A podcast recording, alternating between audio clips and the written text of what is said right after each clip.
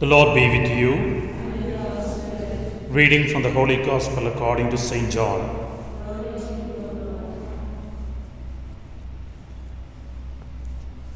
Chapter 2, verses 13 to 22. Just before the Jewish Passover, Jesus went up to Jerusalem, and in the temple he found people selling cattle and sheep and pigeons, and the money changers sitting at their counters there. Making a whip out of some cord, he drove them all out of the temple, cattle, sheep as well, scattered the money changers' coins, knocked the tables over, and said to the pigeon sellers, Take all this out of here, and stop turning my father's house into a market. Then his disciples remembered the words of the scripture Zeal for your house will devour me. The Jews intervened and said, What sign can you show us to justify what you have done? Jesus answered, Destroy this sanctuary, and in three days I will raise it up. The Jews replied, It has taken 46 years to build this temple. Are you going to raise it up in three days? But Jesus was speaking of the sanctuary that was his body. And when Jesus rose from the dead, his disciples remembered that he had said this, and they believed the scripture and the words Jesus had said. The Gospel of the Lord.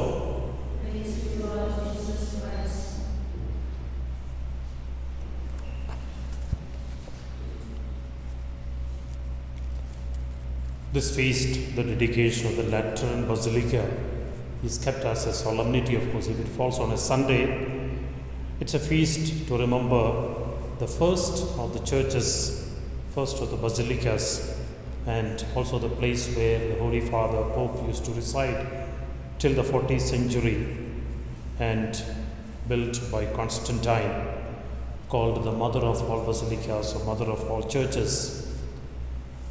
When you look at the two readings of today, Prophet Ezekiel sees a vision of the water flowing from the altar, swelling up, and as he moves, it becomes deeper and deeper.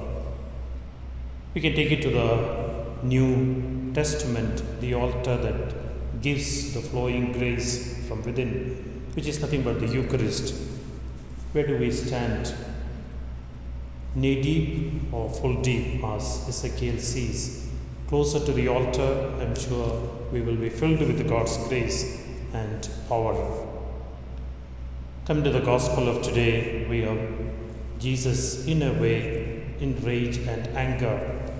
Very often, when we get angry for many things, this is an example quoted and justified. Jesus got angry, so I too. But we need to understand the reason and why there is something called just anger, of course. And here is the Lord against against an evil that was against the very house of God. Meaning where this takes place, what is called the selling or the money changers. We know when the Jews came, they wouldn't take the, the Roman coins in because that was considered defiled. So they had to change. There would be money changes, would change into a Jewish coin and that was happening actually in the Gentile area where the Gentiles would wait in the temple. For the Lord, that was precious, and that is what? That means the house of the Lord was turned into evil, and the Lord is against evil, and I'm sure that is a just anger that all of us are called to. First, to make it to myself, anger against evil within me, so that I can be transformed. God's grace can come in. Today we remember a feast of a basilica, a church what makes a church? Is it merely the stones, the structure?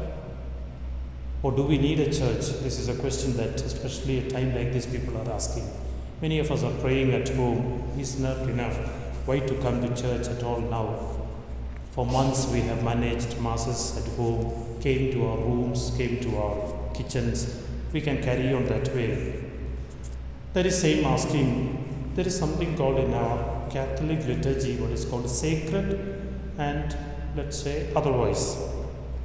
A church becomes sacred because there are boundaries, and this boundary also defines in a way that which is not to be brought into the church.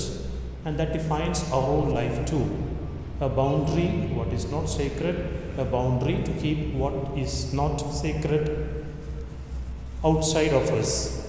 And this defines within it that we bring what is sacred and we carry from here to the world what is sacred, to sanctify the world where there is all that is not sacred. Sometimes question is asked as an example to carry this. Can we not say a mass why to have these books we can have let's say the same mobile or things? Or use look at the chalice. So there is a purpose for which things are the sacredness of it. So this is meant only for that purpose. It's a sacred thing. So dear friends that is the the way that we give to the lord and very often why this question i think comes to us it's a moment of sacrifice that we are called to do when I have a will and a sacrifice that I for, do for the Lord, I'm sure that is when the sacred enters into us and we are made sacred.